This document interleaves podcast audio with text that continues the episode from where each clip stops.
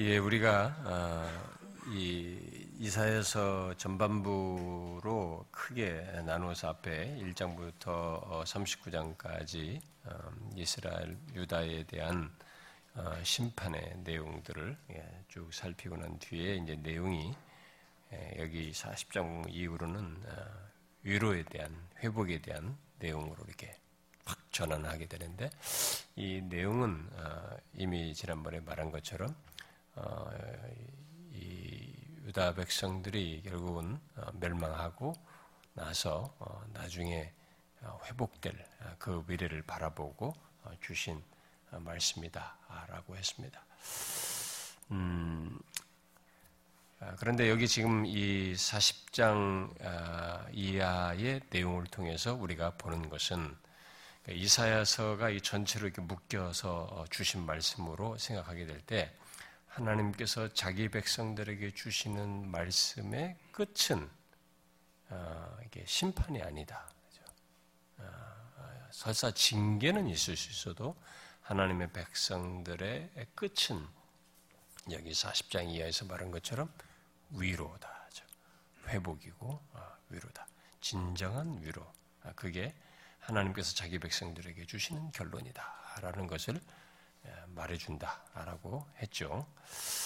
아, 그래서 우리가 앞에 이제 그 내용 중에 이제 서론으로 얘기를 하면서 40장 1절부터 이제 5절에서 광야에 외치는 자의 광야에 외치는 소리에 대해서 어, 살폈습니다.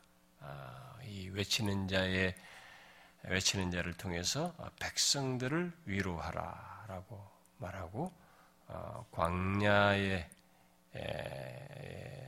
길을 예비하라고 하는 이 내용을 아, 지난 시간에 살폈어요. 이제 이제 여기 이제 6절 이하에서 하나님은 말하는 자의 소리 앞에서는 외치는 자의 소리인데 여기 말하는 자의 소리로 어, 얘기합니다. 말하는 자의 소리로 하여금 또 다른 것을 외치라고 어, 말하는 것을 이제 접하게 됩니다. 자, 먼저 여기 6절부터 8절에서 어, 어, 내용에서 먼저 어, 무엇을 외치라고 하는지 음, 보게 되는데 무엇을 외치라고 합니까? 자, 여기서 이제 말하는 사람을 말하는 대신에 아, 말하는 자의 소리라고 강조를 하는 것은 그의 전달하는 말을 강조하기 위해서죠. 그러니까 이게 단순한 소리가 아니라 어, 능력이 있는 하나님의 말씀, 전하라고 하는 이, 이 말이 능력 있는 하나님의 말씀이라는 것을 강조하기 위해서 여기서 말하는 자를 얘기하기보다는 말하는 자의 소리로 어, 설명을 하고 있습니다. 자, 여기서 외치라 라고 할 때이 예, 말하는 자의 소리, 전령이 어, 내가 무엇이라 외치리까 라고 했어요. 예, 거기에 대해서 뭘 외치라고 말합니까? 음, 먼저 푸른 마르고 꽃은 시든다는 것을 외치라라고 말합니다. 모든 육체는 풀이요 그의 모든 아름다운 들의 꽃과 같으니 푸른 마르고 꽃이 시듬은 여호와의 기운이 그 위에 붑니다. 이 백성은 실로 풀이로다. 푸른 마르고 꽃은 시드나 우리 하나님의 말씀은 영원히 서리라. 그래서 1차적으로 지금 말을 하는 것은 음, 풀은 마르고 꽃은 시든다는 것을 외치라는 거예요. 어, 여러분 이게 뭡니까? 이, 뭐 이런 걸 왜 외치라고 그래요? 이건 너무 다 아는 얘기인데 어, 우리들 일반 자연이지 속에서 경험하는 것인데 뭘 이걸 아주 놀라운 사실처럼 외치라고 말하는 겁니까? 이게 뭘 얘기하는 겁니까? 유다 백성들, 이스라엘 백성들, 장차의 그 장차 유다 백성들 그리고 어, 이 이 바벨론에서 다 멸망당하고 어, 만그 예루살렘과 어? 예루살렘 거민들을 향해서 전할 내용들과 연관지어서 다 얘기를 하는 것인데 어, 다 결국 그런 백성들에게 이런 얘기를 하는 것은 뭘 외치는 겁니까? 여기서 지금 말하는 것은 여기서 풀, 꽃, 어, 마르고 시드는 것을 무슨 굉장한 소식처럼 외치라고 얘기하는 겁니다. 아, 이것은 일단 예, 이스라엘 백성들에게 전하는 소식인 것을 우리가 생각하게 될 때 여기 풀과 꽃은 시드는 풀과 꽃으로 말하는 대상이 있는 거죠. 누구겠어요? 음? 네, 바벨론이죠, 이게. 그래서 바벨론을 말하는 것입니다. 아, 예, 이것은 바벨론이 세상을 지배하고 있는 분위기 속에서 이 말, 외치라고 한 이 말은 굉장한 소식이에요. 뭐, 우리가 일제 강점기에 뭐 일본이 집회하고 뭐 막 무슨 진주만까지 공격하고 막 정말 일제가 모든 걸 다 할 것처럼 보이는 그런 생각. 우리가 뭐 일제 강점기 속에서 언제 해방될지 모르는 그 조건에서 철저하게 패배감에 빠져 있는 그때 우리에게 어, 외치라. 그 일제가 이 풀과 꽃처럼 시들 것이다. 여러분 그때의 그 소식은 어떻겠어요? 어마어마한 소식이에요. 바로 이제 그런 문맥이에요 지금 여기서. 그러니까 당시로 보면은 이 배경이 이런 것을 외치게 될 그 배경을 놓고 보면은 당시에 아무도 이 바벨론 제국에서 벗어날 수 없을 것 같은 그런 처지에 있는 그 백성들이란 말이에요. 누가 바벨론 제국을 거스려서 벗어난다는 거죠. 아무도 기대도 할 수도 없고 상상도 할 수 없는 그런 상황입니다. 바벨론을 떠나서 또다시 본국으로 돌아간다. 어? 이집트에서 떠나서 이집트 노예 상대에서 그 자기들의 군사력도 안 되는데 거기서 출애굽하는 것 이것도 뭐 생각 못할 일인데 또다시 이 대제국 이 주변국을 다 지배하고 있는 이집트라는 한 나라의 지배가 아니라 이 주변의 전체를 다 지배하고 있는 대제국인 이 바벨론 제국에서 어떻게 다시 출 바벨론을 할 수 있느냐 어떻게 벗어날 수 있느냐 아무도 생각을 못하는 그런 상황에서 이걸 외치라라고 말을 하는 거예요. 그러니까 풀과 꽃과 같이 한때 싱싱했던 어, 또 영화롭던 뭐 영광스럽고 굉장했던 이 바벨론이 시들게 될 것이라는 것을 말하는 거예요. 아, 이것은 모든 육체, 뭐 짐승을 포함해서 모든 육체에게도 사실 해당하는 것이에요. 네, 근데 일반적인 자연 이치 정도가 아니라 그런 것을 훨씬 넘어서는 누구도 당시의 현실을 압도하고 있는 이 바벨론을 향해서 이 얘기를 하는 거예요. 우리가 일반 세계에서도 그렇죠. 모든 육체에게도 이것은 해당되지 않습니까? 그래서 모든 육체는 풀이요 그의 모든 아름다움은 들의 꽃과 같으니 우리가 현실에도 다 적용돼요. 뭐 처음에 모든 이 아무리 우리들도 싱싱한 때가 있었고 꽃을 피운 때가 있었지만은 우리의 그 싱싱함과 아름다움도 시들지 않습니까? 저는 가끔 어디 신방 가면 막 이렇게 큰 사진들이 있어요. 지금 만나는 얼굴과 너무 다른. 음, 이뭐 결혼 때 찍었는지 뭐 하여튼 처음에는 막 거의 저이 탤런트 수준이에요. 어떻게 또 뽀샵을 했는지는 모르지만은 아 진짜 너무 예쁘고 정말 굉장했는데 그걸 막 이게 그것도 크게 붙여서 아마 그것으로 위안을 삼는 것 같은데. 아, 근데 지금 보는 얼굴은 다 아마 정말 주름지고 에, 정말 너무 아닌. 예, 그럼 참 이게 오히려 이게 없었으면은 좀 박탈감이 좀 덜했을 텐데 이게 있음으로 인해서 너무 더 마음이 힘든 게 그런 사람들을 종종 본단 말이에요. 근데 우리들이 어디든 가면 신방 가면 다 있잖아요, 그런 거. 우리는 나이 그런 거 다 수첩이나 있지, 우리는 나이 있지도 않습니다만. 봐야 안 되죠. 근데 저도 이 보면 이제 다 가지 않습니까? 아, 음, 제 젊었던 친구들은 제 머리 벗어진 걸 가지고 굉장히 충격받아요. 왜냐면 너무 머리카락이 많았는데 어떻게 저렇게 다 빠졌느냐, 뭐 이렇게. 근데 그 지금은 좀 덜 빠졌죠. 이 정도는 그래도 우리 스타디 멤버들 중에서는 그래도 준수한 거죠, 우리들끼리. 네? 아주 생각네. 음, 이게 어, 참 아, 시든다는 거. 아, 진짜 이거 절절하게 느끼지 않습니까? 우리 모두 그렇습니다. 여러분 나하고 처음 봤을 때 만났던 20대 만났던 여러분들 중에 20대 만났던 사람도 있잖아요. 지금 보면 참 안타깝거든요. 많이 이렇게 됐단 말이야. 예, 여러 가지로. 예. 예, 같이 모아가는데 이게 이게 일반적인 위치죠. 싱싱한 풀들, 모든 아름다움도 다 시든단 말이죠. 그런데 그런 것들을 일치에 일반적으로 있다 할지라도 바벨론 제국 같은 여기는 너무 강성하고 해서 절대 그럴 일이 없을 것이다. 그러니 그런 나라에서 벗어나는 것은 가능치가 않다. 라고 생각하는 상황에서 그 조건에 있는 그들에게 외치라 하지. 아니다.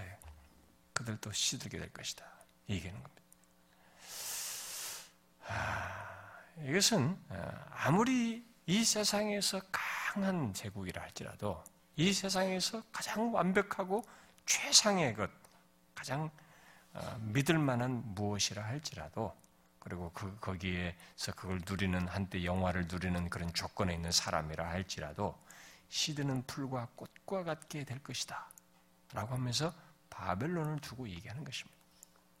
그러니까 바벨론 같은 강대국에서 강대국에게서 그런 강대국 바벨론 같은 이 막강한 현실에서 어떻게 이스라엘을 건져낼 수 있겠느냐? 라는 이런 생각이 가능하지 않아.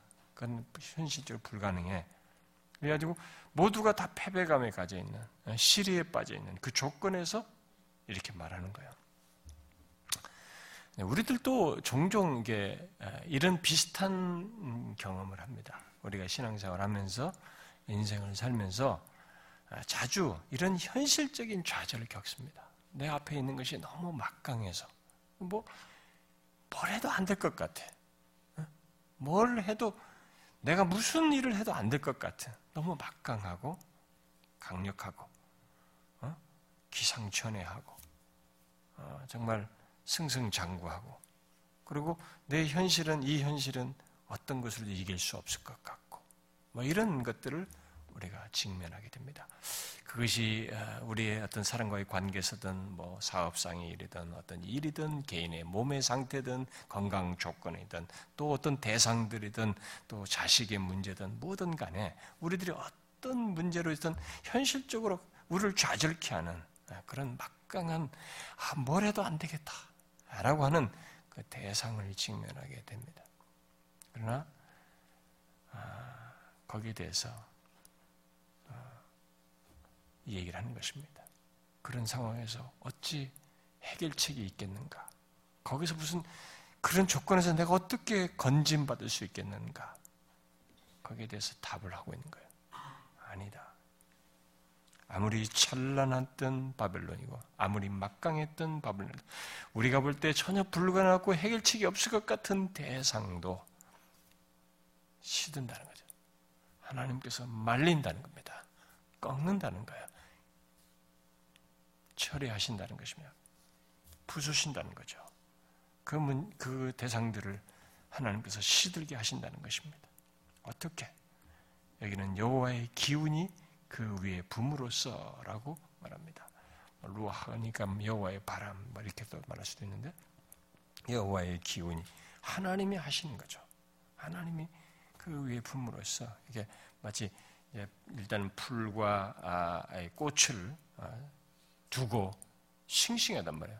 지금, 지금 현재 시제로 싱싱하기 때문에 앞으로도 창창할 것이다. 최소한 이것은 이 싱싱함을 생각하면 이 정도는 더 갈 거야. 그러니까 미래까지 더 앞으로도 계속 싱싱함에 이 싱싱함이 더 드러날 걸 생각하면 이 꽃의 아름다움도 한참 갈 것 같은 미래까지 생각하면 현재적으로는 하, 너무 가망 없다라고 하지만 여호와의 기운이 그의 품으로써 이게 그 싱싱함이 순식간에 시들어질 수 있다는 거죠. 이것은 고대 근동 지방에서 어, 이 근동 지역에서 있는 어떤 자연현상과 자연현상과 연관지어서 하는 말로서 보여집니다. 뭐냐면은 이 근동 지역에는 음, 5월에 이 뜨거운 바람이 불어요.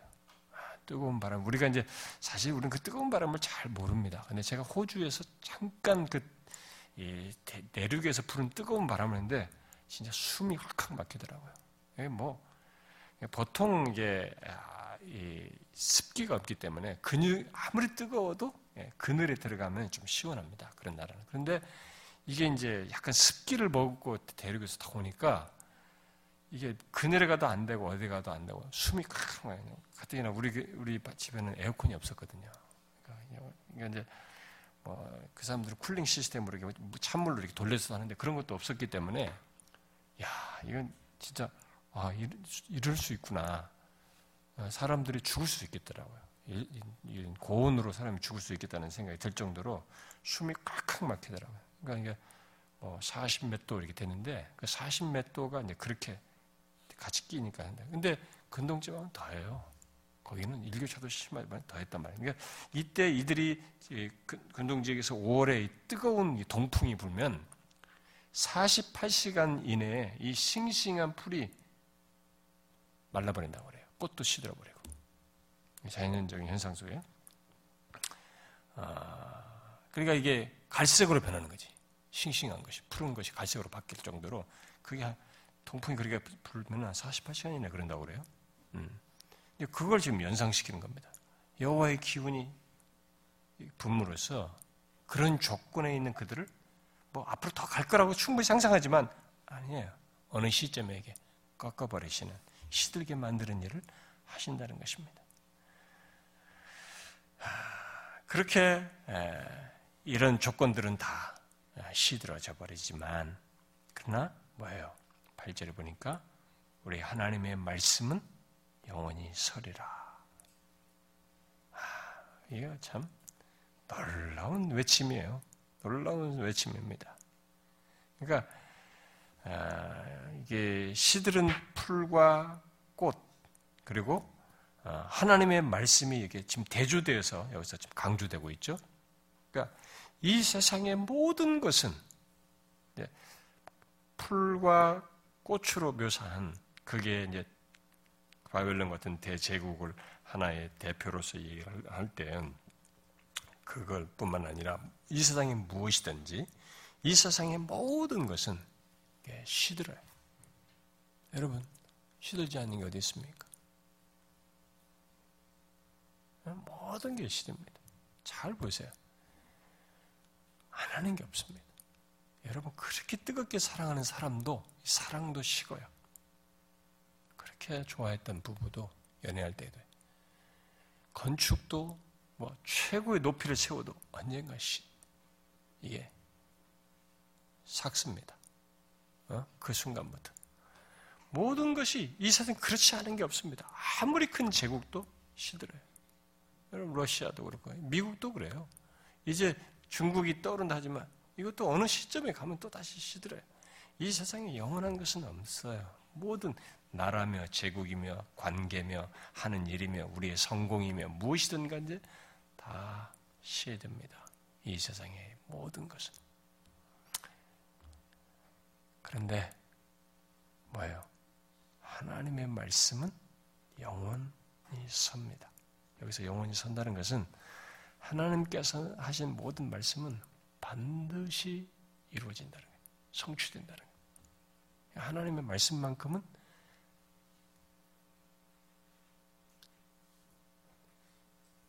그대로 사실인 것이 드러난다. 그 얘기예요. 예수 믿는 사람들에게 이 사실은, 이 외침은 익숙할 수 있습니다. 그러나 이 조건에서 시리에 빠져 있고, 뭐가, 미래가 이 강대국 앞에서, 이 강력한 현실 앞에서 도저히 안 될 것 같다고 하는 상황에서 이 소리는 굉장한 소리예요. 어? 우리의 그런 생각을 확 깨뜨려 버리는 거죠.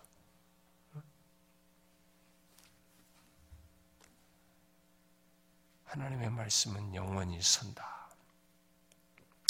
그러니까 바벨론이라는 조건도 하나님의 말씀에 따라서 꺾일 뿐이에요. 우리가 나중에 보면은 바벨론도 앞에서 그랬잖아요. 바벨론도 막대기잖아요. 언젠가 또 꺾는다고 하죠. 어, 바벨론도 꺾는 것이. 하나님께서 바벨론도 뭐라고 말씀한 대로 될 뿐입니다. 아, 그래서 당시 바벨론은 예, 그 강성함이 영원히 지속될 것처럼 어, 보였지만 아, 그 어, 실제로 그 바벨론이 당시에 그렇게 쉽게 꺾일 거라고는 아무도 예상을 못했어요. 진짜 이렇게 예언을 했고 그것이 역사적인 현실로 드러났지만은 바벨론이 그렇게 쉽게 꺾일 거라고는 아무도 생각 망할 거라고는 생각 못했습니다. 그 정도로 바벨론은 강성했어요. 어, 강성했고 이정표와 같았습니다. 역사가들의 이 고각적인 그 자료에 의하면은 이 바벨론이 자기네 그 성을 지을 때 바벨론 성을 지을 때 처음부터 이게 난공불락의 성을 자기들이 만든 거예요, 또. 그래가지고 이 성의 두께가 무려 마차가 여섯 대가 성벽 위에 마차가 여섯 대가 동시에 이렇게 가도 될 정도 두께였다고 그래요. 그러니까 도대체 얼마나 두꺼운 겁니까? 그러니까 어지간해서는 아무도 이 성을 깨뜨리지, 부시지 못하는 그런 성을 짓고 이렇게 자신만만했던 것이죠. 그런데 여러분, 그런 자신만, 그런 성, 견고한 성을 믿고 자신만만했던 바벨론이 어떻게 망합니까? 여러분 아시죠?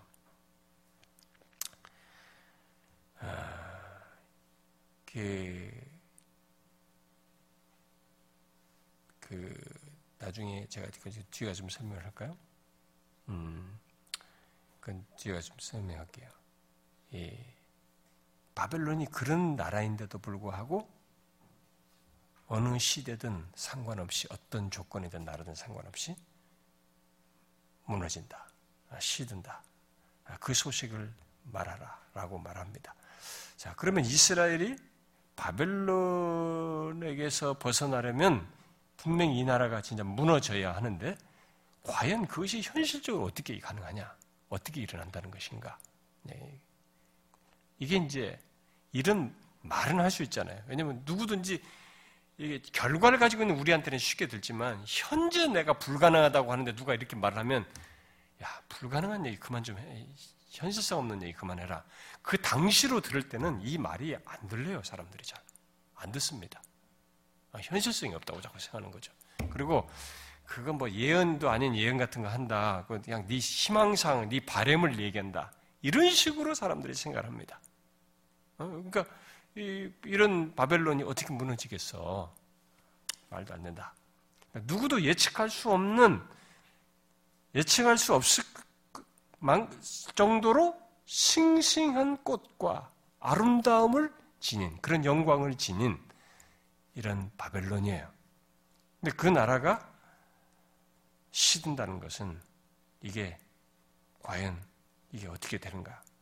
이 상황에서 이 선, 이런 외침을 듣는 입장에서 보면은 예, 갈림길에 서는 거예요 우리에게 여기서 믿음의 테스트를 받는 거죠. 과연 그렇게 그, 런 나라가 시든다고 하는 이 하나님의 말씀을 믿을 것인가? 이 하나님의 말씀이 진짜 이 말씀이 맞는가? 이 말씀이 확실한가? 아니면 이렇게 견고한 성읍을 가지고 있는 바벨론이 확실한가? 아, 결코 망할 수가 없어. 이것인가? 여러분 같으면 어떤 걸 믿겠어요?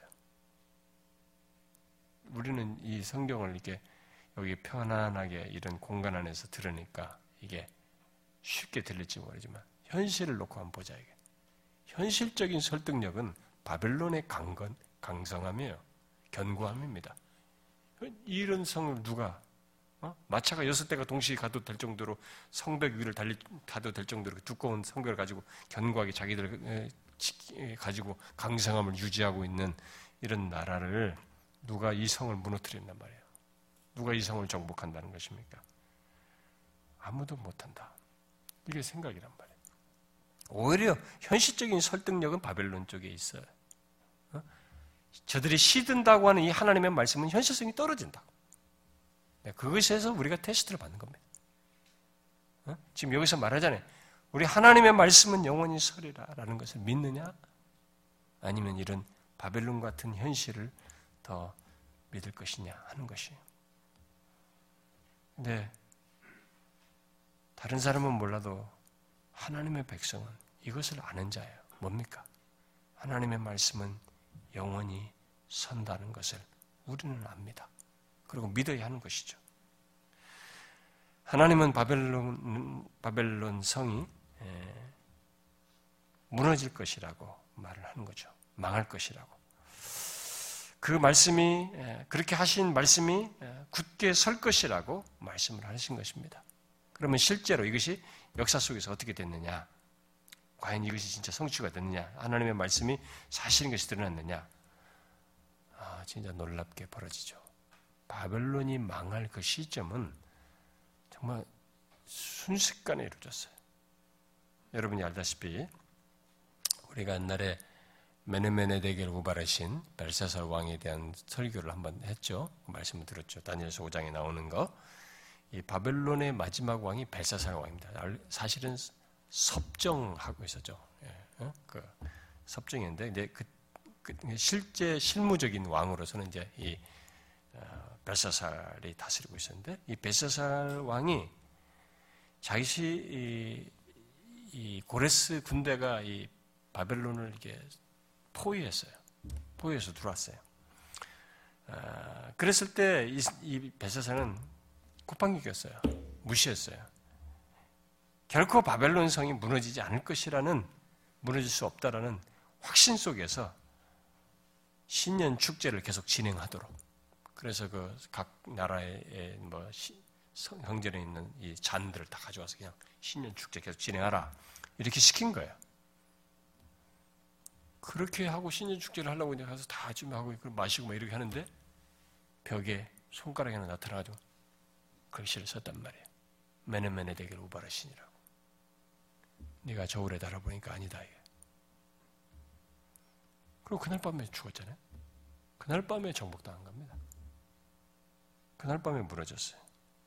힘 하나 안 들이고 싹 들어버렸습니다. 그래서 고레스가 왕위에 즉위하지 않습니까? 그 다음에 왕, 왕위를 오르게 되죠. 야, 통풍이 순식간에 싱싱했던 풀을 갖다가 갈색으로 바꿔버리듯이 순식간에 벌어졌어요. 그게 현실이에요. 이게 하나님의 말씀이 영원히 선다는 사실입니다. 예수 믿으면서 우리가 믿어야 된다는 것은 바로 이걸 믿는 거죠. 음? 아무리 강력한 현실이 있어도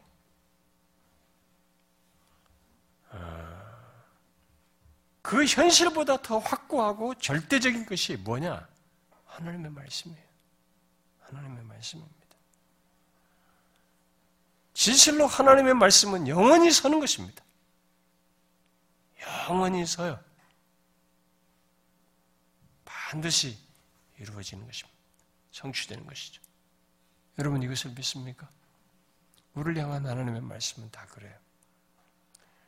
유다, 유다는 이 사실을 믿지 않았죠, 역사적으로. 망할 때까지. 유다는 이 하나님의 말씀은 영원히 선다는 것을 믿지 않았습니다.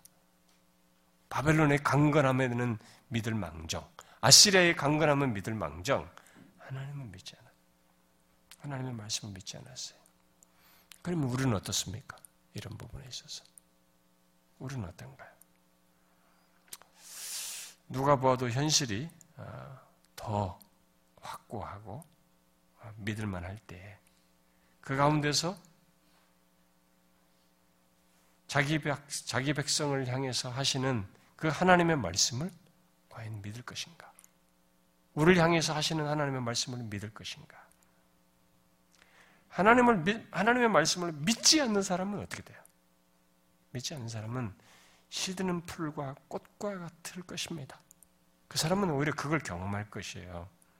응? 그러나 하나님의 말씀을 믿는 자는 진짜 결론적으로 하나님의 말씀이 견고히 선다는 것을 보게 되겠죠.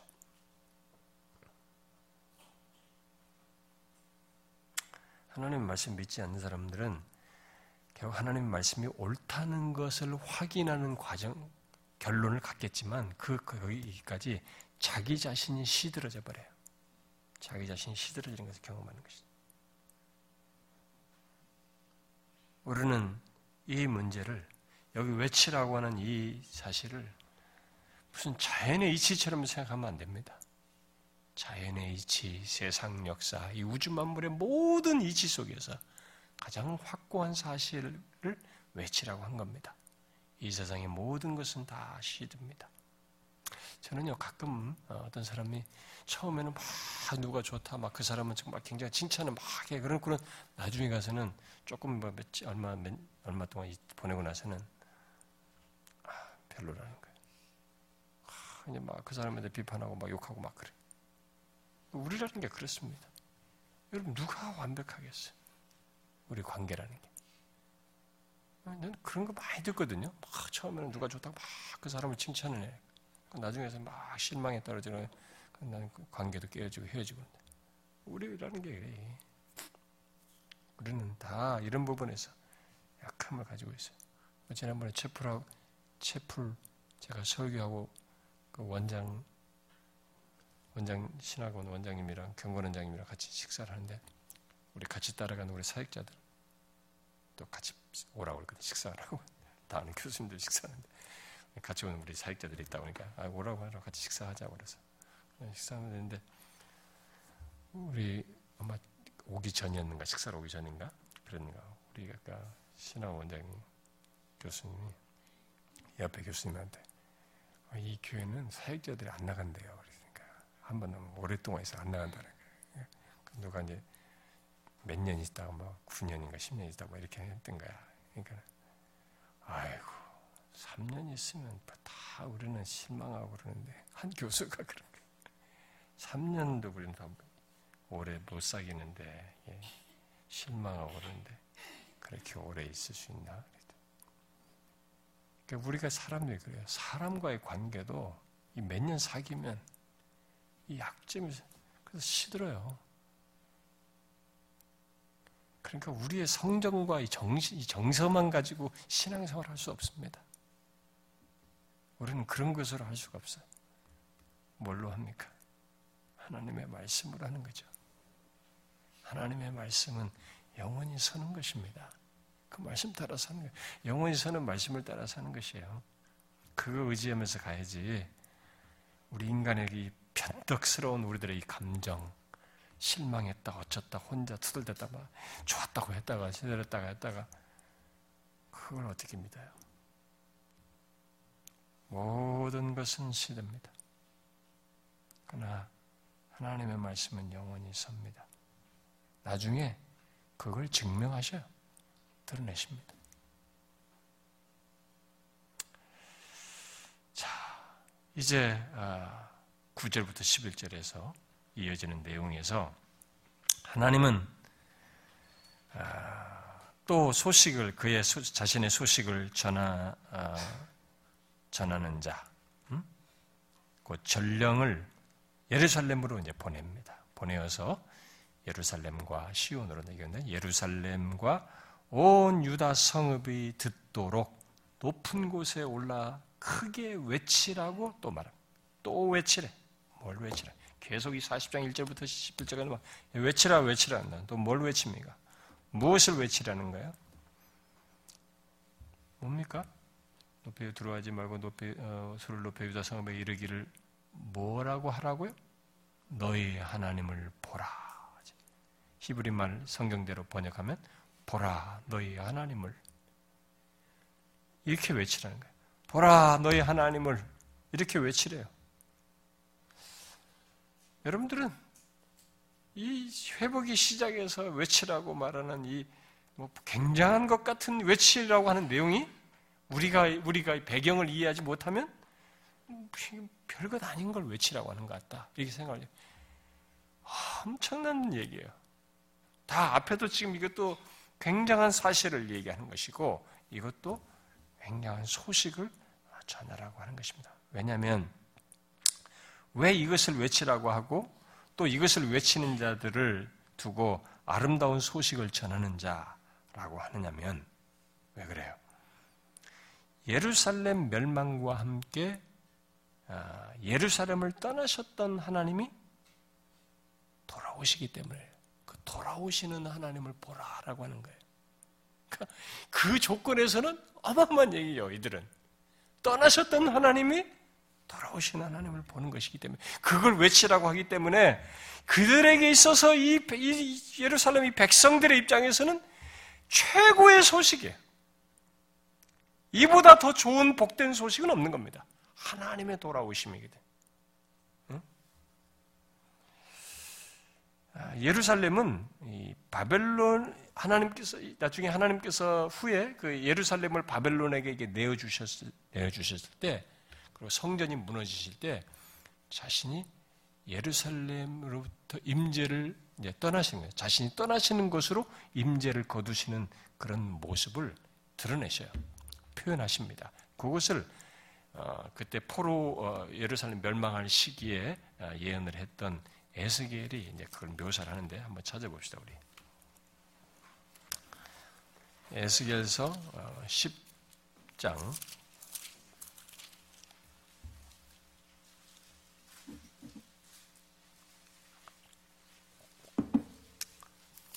음, 10장 18절 19절 에스겔서 10장 18절 19절 다 같이 한번 읽어봅시다. 시작. 여호와의 영광이 성전 문지방을 떠나서 그룹들 위에 머무르니 그룹들이 날개를 들고 내 눈 앞에 땅에서 올라가는데 그들이 나갈 때 바퀴도 그 곁에서 함께 하더라. 그들이 여호와의 전으로 들어가는 동문에 머물고 이스라엘 하나님의 영광이 그 위에 덮었더라. 자, 이 내용과 함께 뒤에 하나 더 보세요. 11장 음, 22절 22절부터 24절까지 읽어봅시다. 시작. 그때 그룹들이 날개를 드는데 바퀴도 그 곁에 있고 이스라엘 하나님의 영광도 그 위에 덮었더니 여호와의 영광이 성읍 가운데서부터 올라가 성읍 동쪽 산에 머무르고 주의 영이 나를 들어 하나님의 영의 환상 중에 데리고 갈대아에 있는 사로잡힌 자 중에 이르시더니 내가 본 환상이 나를 떠나 올라간지라. 자, 요, 요, 요, 요게 지금 떠나시는 장면이야. 그걸 묘사한 거예요. 어? 그러니까 하나님께서 어, 성전에서 나와서 동쪽 문을 지나서 예, 여기 뭐 다른 곳에서는 이제 감남산으로 얘기는데 아, 감남산에서 잠시 머무시다가 멀리 동방을 향해서 나가시는 거죠. 어? 떠나시는 것으로 묘사를 했어요. 그렇게 떠나셨어요. 바벨론을에게 예루살렘 어, 성을 내어줄 때 성전까지 다 깨어질 때 하나님께서 자신의 영광을 이렇게 떠나시는 것으로 묘사를 했어요. 그런데 여기 지금 이 얘기예요. 외치라고 말한 내용이 뭐냐면 이제 그 하나님께서 돌아오시는 것이에요. 그래서 너, 그 돌아오시는 너의 하나님을 보라라고 말을 하고 있는 것입니다. 그런데 돌아오시는 하나님, 모든 하나님의 백성들에게 보라고 한 이 하나님의 모습을 어, 여기 10절과 11절에 어떤 식으로 두 가지 이미지로 말을 해주고 있습니다. 그러니까 이 하나님의 돌아오심은 굉장한 얘기예요. 이들의 조건에서 보면 아, 굉장한 얘기. 그러니까 엄청난 소식이에요. 어, 소식인데 자 좀 뒤에 설명을 먼저 하고 어, 좀 덧붙이면 근데 그 돌아오신 하나님이 어떤 하나님의 모습으로 돌아오는지를 그 하나, 돌아오시는 하나님에 대한 설명을 두 이미지로 설명하고 있어요. 자, 먼저 10절은 어떤 이미지로 말하고 있습니까? 음, 이렇게 이제 이 내용은 어, 강한 자로 임하실 것이요 친히 그 팔로 다스린다, 다스린다라고 하기 때문에 왕의 이미지예요. 왕의 이미지로 지금 얘기를 하고 있는 것입니다. 아, 그러니까 이, 이 내용을 제대로 이해하기 위해서는 이 외치라는 말을 듣는 이들의 조건을 이제 생각을 해봐야 되는데 이 조건이 뭐냐면 폐허가 된 예루살렘을 가서 외치는 거예요. 그러니까 지금 이 소리를 듣는 외치는 소리를 듣는 조건은 뭐냐면 폐허가 된 예루살렘이에요. 그런 예루살렘에 가서 보라. 라고 하는 하나님은 여호와의 영광이 떠남으로써 황폐해졌던 그곳에 왕이신 하나님, 그들을 다스리시는 하나님으로 돌아오시는 것을 말해주는 거예요. 여기서. 강한 자로 임하실 것이라. 친히 그의 팔로 다스리실 것이라. 이렇게 말하는 거죠. 여기 팔은 이제 능력을 말해 하나님의 능력을 얘기하는 것이죠. 그러니까 오랫동안 대적들에게 짓밟히고 있을 때 이 하나님의 능력이 나타나지 않았어요. 그들을 위한 보호하는 발로서 나타나지 않았습니다. 대적들에게 짓밟히고 황폐해진 상태에 있던 예루살렘이에요. 음? 이 이후에 대적들에게 농락당하고 있는 예루살렘입니다. 그런 예루살렘과 유다를 향해서 여호와께서 강한 자로 임하셔서 친히 그의 능력으로 다스리실 것이다 라고 말하는 것입니다. 곧 하나님이 통치하시는 그런 나라로 회복시키실 것이다 라고 말하는 거죠. 하나님이 친히 통치하시는 나라로 회복하신다. 이것을 외치라. 이런 하나님이 돌아오신다. 이런 하나님으로 돌아오신다는 것을 외치라. 라고 말하는 것입니다. 아, 여러분들은 뭐 이게 별로 감동이 없죠? 여러분, 이게 통치를 받지 못하고 보호가 되지 않는 나라를 잃어버리고 다른 것에 의해서 농락당하는 그 조건을 한번 생각해 보면 이것은 어마어마한 얘기죠. 그 조건에서 이 소식은 뭐 복음이에요, 복음. 엄청난 기쁜 소식입니다. 하나님께서 다스리지 않는 것 같은 모습 속에서 이제 하나님이 친히 다스리시는 가운데 이들이 있게 될 것을 말해주는 것입니다. 아, 이 사실을 음, 선지자 이사야 선지자가 뒤에 아, 다시 말해요. 음, 여러분이 한번 보시면은 이사야서 52장을 한번 보세요. 이사야서 52장 7절부터 어, 10절에서 얘기를 하는데 음, 7절만 한번 읽어봅시다. 7절만 읽어봐요. 시작. 좋은 소식을 전하며 평화를 공표하며 복된 소식은 소식을 가지고 향하여 이르시 내 하나님이 통치하신다 하는 자의 산을 넘는 발이 어찌 그리 아름다. 여기도 좋은 소식을 전하는 자가 와서 뭘 얘기합니까? 구원을 공부하면서 시온을 향해 뭐라고 말해요? 내 하나님이 통치하신다. 이거예요.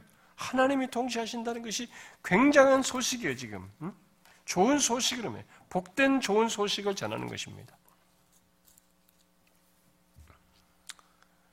황폐해진 예루살렘을 생각해 보면 진짜로 그랬습니다. 우리가 적용적으로도 생각해 봐요. 내가 정말 어, 떤 보호나 도움도 없고 아무런 다스림도 받는 것 같지 않은 그런 조건에 내가 있다라고 할 때 어, 깊은 패배감에 빠진 그런 조건 한번 생각해봐요. 예루살렘이 그랬어요. 예루살렘이 이 말을 들을 때는 깊은 패배감 속에 빠져 있어요. 그런 걸 한번 생각해 봐요. 오늘날로 말하면 하나님께서 다스리시는 것 같지 않은 현실, 우리들의 영적 현실을 한번 생각해 봐요. 하나님 다스리지 않은 것 같은 영적인 현실. 이사야가 아, 뒤에 가서도 어, 그런 60장에 가서도 그런 얘기를 하지만 음? 그, 런 조건에서 하나님 돌아오시는 것을 얘기하지만 또 우리 개인에게도 마찬가지예요. 하나님이 다스림 같지 않은 나의 영적인 상태, 또 나의 삶의 현실, 답답한 상황, 그런 조건에 있는 조국 교회, 또 우리들의 교회들, 뭐 이런 걸 한번 생각해 봐요. 근데 그런 조건에 있는 우리에게 하나님이 오셔서 친히 통치하신다. 이것만큼 복된 게 어디 있어요? 이것만큼 복된 게 어디 있습니까? 아, 이것은 후에 어떤 식으로 더 궁극적으로 성취되냐면 하나님이 친히 육신을 입고 오셔서 죄와 사망 아래 매여 있는 자들에게 하나님 나라에 신약 성경에서 하나님 나라 할 때 나라는 통치한다는 말이에요. 통치 개념이 일차적으로 영역 개념이 아니라 그 그가 오셔서 통치하신 거예요. 구원할 자들 안에서 통치하신. 친히 오셔서 통치하는. 그러자 이들이 죄와 사망에서 벗어나는 거죠. 그런 참된 구원을 얻게 되는 거죠. 어마어마한 소식이에요. 복음이죠, 그게. 그래서 회개하라 천국이 가까웠으니 하나님 나라가 임한다. 하나님 나라가 임하는 거죠, 이게. 여기 아까 말한 것처럼 아름다운 발이 외치는 거죠. 하나님이 통치하신다. 그분이 오셔서 통치하시는 것이 있게 된 거죠. 저와 여러분은 지금 그의 통치 아래 있는 거죠. 통치를 받기 때문에 이렇게 하나님 나라의 백성으로 사는 거죠. 하나님의 통치를 받고 있지 않은 사람은 하나님 나라의 백성이 아니에요. 속한 게 아닙니다. 하나님 나라는 통치를 받는다. 그래서 하나님 나라가 너희 마음에 임했다는 말은 우리들이 하나님의 통치를 받고 있기 때문에 그 말을 쓰는 거잖아요. 그렇게 궁극적으로 성취되는 거예요. 그 그것이 없는 조건을 우리에게 영적으로 궁극적으로 우리와 맞물려 생각하면 죄와 사망 아래에서 갈 길은 뭐예요? 죄와 사망 아래에서 살아가는 우리 사람들이 뭐가 있는지 어떻게 알아요? 아, 이렇게 해서 죽는가 보다. 어? 죄와 사망 아래 먹고 죄 짓고 살다가 영원히 멸망하는 거 아무것도 못 보는 게 그런 통치가 없는 조건이에요. 근데 그 조건에서 그가 친히 오셔서 나를 통치하심으로써 거기서 벗어나셔서 생명 안에 살게 하신다. 얼마나 놀라운 소식이에요. 그 이스라엘 백 유다 백성들 입장에서 보면은 지금 현실적으로 보면은 그 주변국에 짓밟혀 가지고 농락당하는 조건이에요. 하나님의 통치가 이루어지 않는. 그런데 그런 조건에서 벗어나서 하나님이 친히 또 통치하시네. 그런 통치자로 오신다. 그 오시는 그 하나님을 보라라고 하는 이것은 어마어마한 소식이죠. 굉장한 외침이지. 이 인생 사는 중에 가장 복된 소식이죠. 그걸 지금 얘기하는 거죠. 그래서 저와 여러분이 하나님의 통치를 받고 있다. 그리스도의 통치를 받고 있다. 그것은 우리가 이 땅을 받고 있는 인생의 예정 속에서는 가장 정상적이고 가장 복된 조건이에요. 그런데 이것이 있어요. 그게 기계적으로 있는 게 아닙니다. 그리스도는 말씀과 성령으로 우리를 통치하셔요. 어떤 사람은 교회를 나와도 통치를 안 받아요. 말씀과 성령을 통해서 통치를 안 받아. 이 말씀이 안 먹혀요, 어떤 사람은. 그의 다스리심을 안 받는 거예요. 그건 뭡니까, 그건? 여기서. 이런 복된 소식이 이 사람에게는 복음이 안 되는 거지.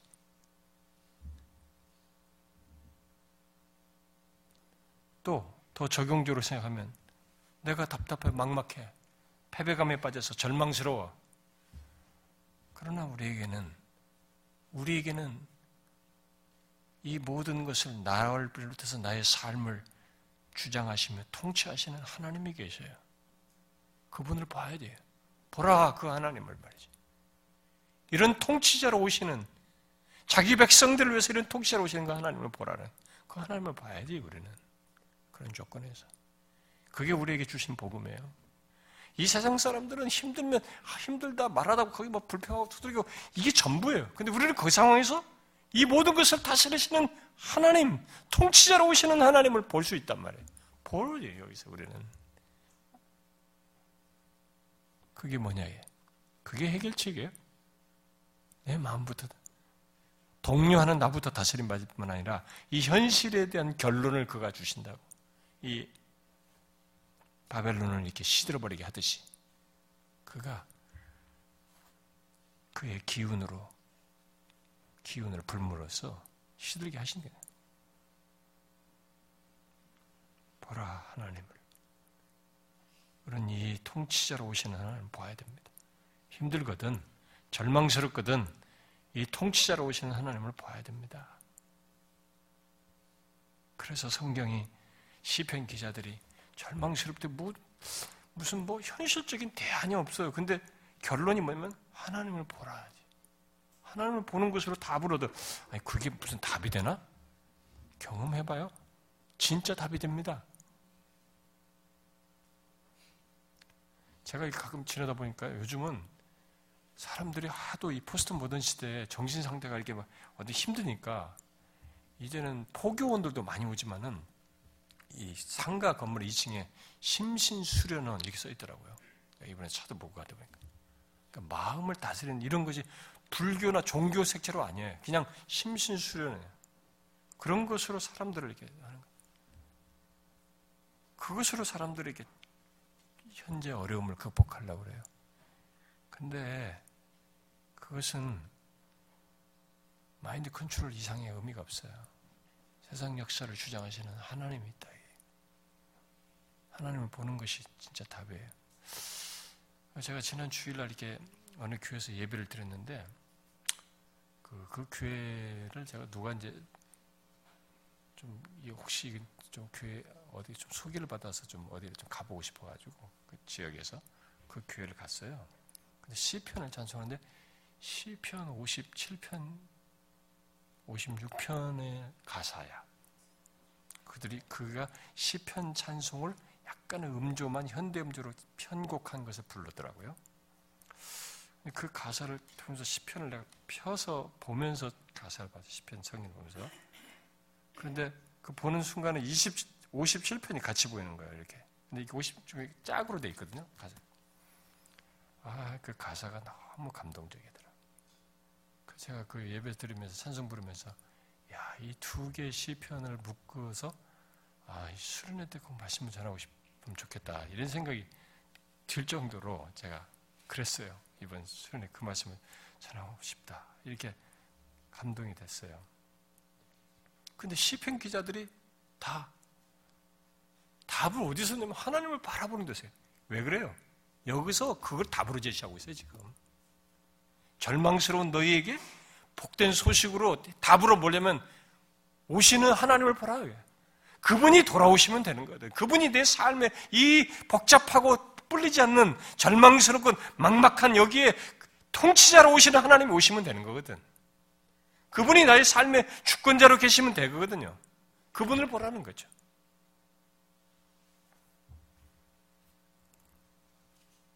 그 얘기예요. 근데 그것조차도 안 하는 거죠, 사람들이.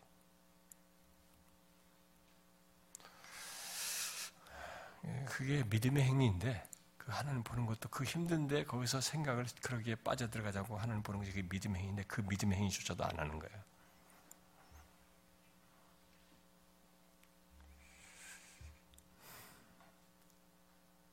여러분은 이 소식이 얼마나 복된 소식인지 아십니까?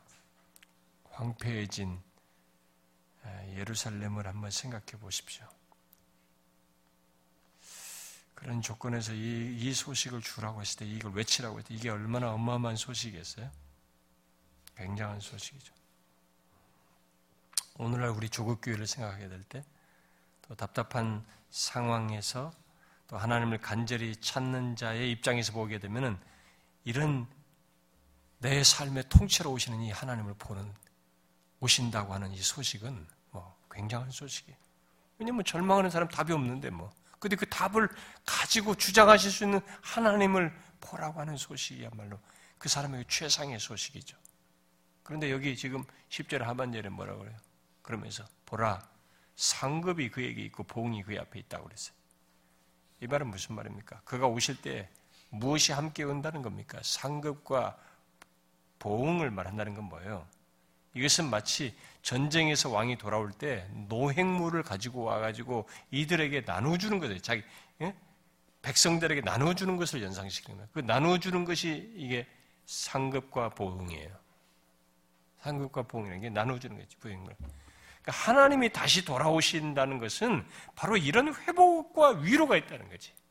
우리에게 이 그냥 오는 것을 끝내는 게 통치에 대한 통치하시는 것으로 인한 현재 우리가 가지고 있는 문제에 대한 통치자로서의 어떤 것을 해가신다는 거지. 그리고 그를 바라보며 참고 구하는 자에 대한 어떤 위로와 답을 주신다는 것을 내포하는 것이죠. 이것은 여기서 보라라고 하면서 외치라고 한 이 소식은 우리들이 모두 소망하는 바예요. 우리 같이 지금 영적으로 이렇게 답답하고 안타까운 현실 속 현실 속에서는 우리 모두가 소망하는 바입니다. 음.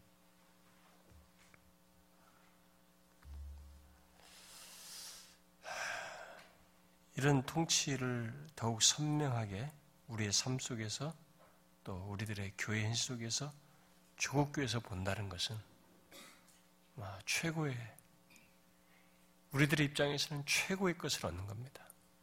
어, 현실이 크게 달라지는 것이 아니라 이러하신 하나님이 오신다는 것은 우리에게 최고예요. 그렇지 않습니까, 여러분? 여러분 그렇지 않아요? 네. 여러분이 신앙생활을 하시면서 경험하실 겁니다. 아무리 교회 열심히 나와서 막 뭐 하고 그래도 여러분의 영혼에 하나님의 다스리심이 생생하지 않으면 우리가 어떻게 바뀌는 줄 아셔요? 아주 희한하게 바뀝니다. 그동안 내가 교회 다녔던 사람인가? 할 정도로 아주 메마를 뿐만 아니라 악해지기까지 해요. 말씀과 성령으로 다스리심이 선명하지 않으면, 생생하지 않으면, 우리는 알것다 아는 사람이거든요. 이 육적인 세계뿐만 아니라 영적인 이해까지 생겨났기 때문에 오히려 우리는 더 괴팍해질 수 있습니다. 더 악해질 수 있어요. 하나님까지 거론하면서 신앙 논리까지 펴면서 더 악해질 수 있어요. 무서운 겁니다, 여러분. 그래서 교회에 오래 다니다가 딱 변절하는 사람이 있잖아요. 기독교 입장에서 보면 또 우리 신앙인의 입장에서 보면 가장 힘든 사람이에요. 그 사람들이. 손을 쓰기가 어려워요.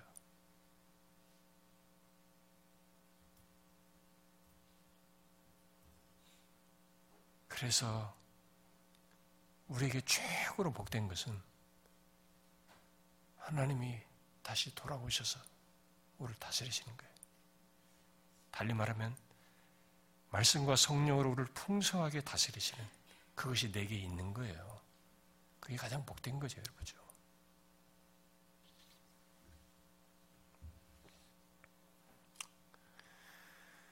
그 다음 두 번째 이미지로 말하는 것이 뭡니까? 황폐하게, 황폐하여서 시리에 빠져 있는, 시리 속에서 살아가는 예루살렘에 이르러서 보라고 한 이 하나님의 또 다른 모습이 어떤 모습이에요? 11절에 목자의 모습이죠. 그는 목자같이 양떼를 먹이시며 어린 양을 그 팔로 모아 품에 안으시며 젖먹이는 암컷들을 온순히 인도하시리로다. 보라, 우리의 이런 목자 같은 분이 오신다. 이렇게 말한 거죠. 하나님을 목자의 모습으로 말하는 것이 성경에 굉장히 많죠. 여러분 잘 아는 뭐 시편 23편 같은 경우는 뭐 최고의 내용이죠. 여호와는 나의 목자시니 그런 건. 그리고 후에 그런 목자로서 친히 오시는 분이 누구예요? 예수 그리스도잖아요. 나는 선한 목자라. 그분이에요, 진짜. 그분이 오신다는 거예요. 인류 전체를 놓고 볼 때도 그분이 친히 선한 목자로 오시는 것도 뭐 답이지만 이때 이들의 현실을 놓고 보면은 자신들의 황폐해진 예루살렘에서 이런 목자로서 오시는 그분은 누가 우리를 케어해 줬어요? 노락당하고 언제 눈치 봐야 되고 누가 또 우리를 뺏어갈지 모르는 그래 절망스러운 그 조건에 있단 말이야.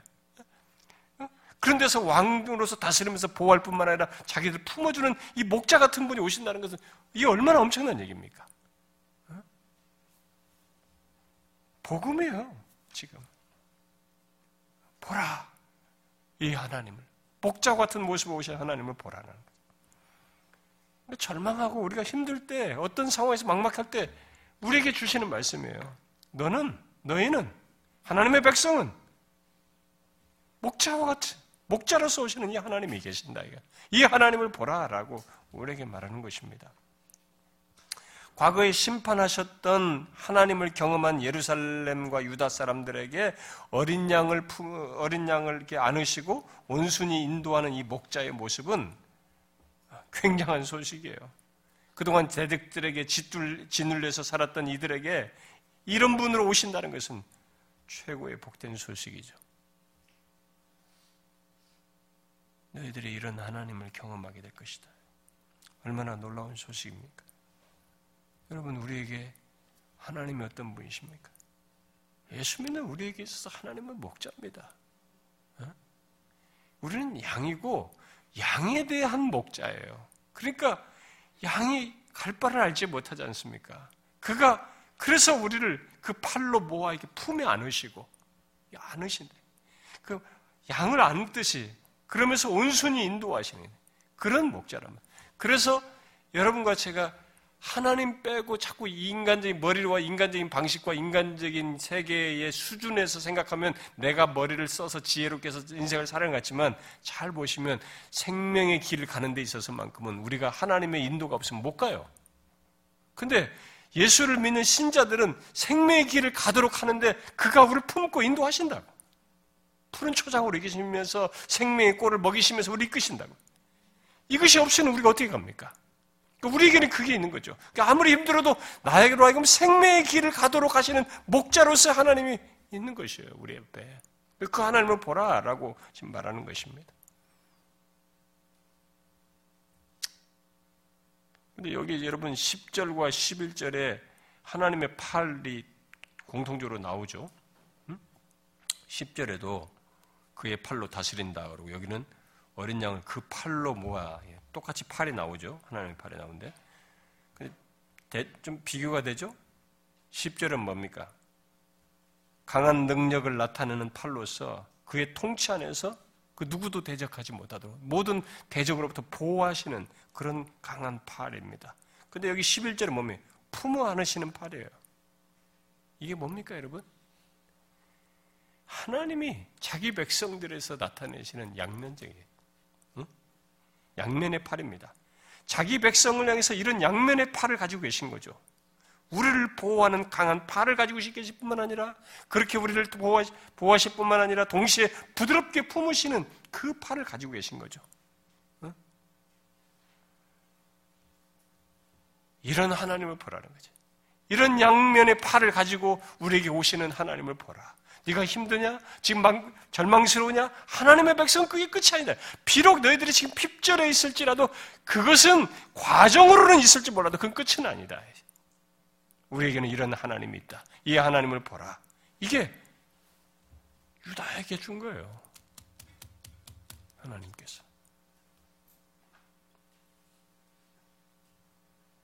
우리는 후에 아, 육신을 입고 오신 육신을 입고 이 땅에 오신 하나님께서 우리를 다스리시는 통치자로서뿐만 아니라 선한 목자로서 어, 자기 백성들을 이렇게 생명의 길로 인도하시고 꼴을 먹이시고 하나님의 말씀을 통해서 바른 길을 구원의 길을 가도록 이끄시는 분으로 똑같이 나타나시죠. 또 우리에게 지금 현재 시제로도 그런 분으로 우리를 이끄시죠. 그래서 똑같습니다. 그래서 주를 보는 거죠. 우리가 어렵던 어떤 조건이든 우리에게 이런 양면의 팔을 가지고 계신 우리 주님, 그 주님을 보는 것입니다. 이 복된 소식을 외쳐라. 절망하는 백성들을 향하여 이걸 외쳐라. 이런 하나님의 메시지는 지금도 우리에게 동일합니다. 그러니 이 하나님을 보십시오. 이 하나님을 보십시오. 너희의 하나님을 보라.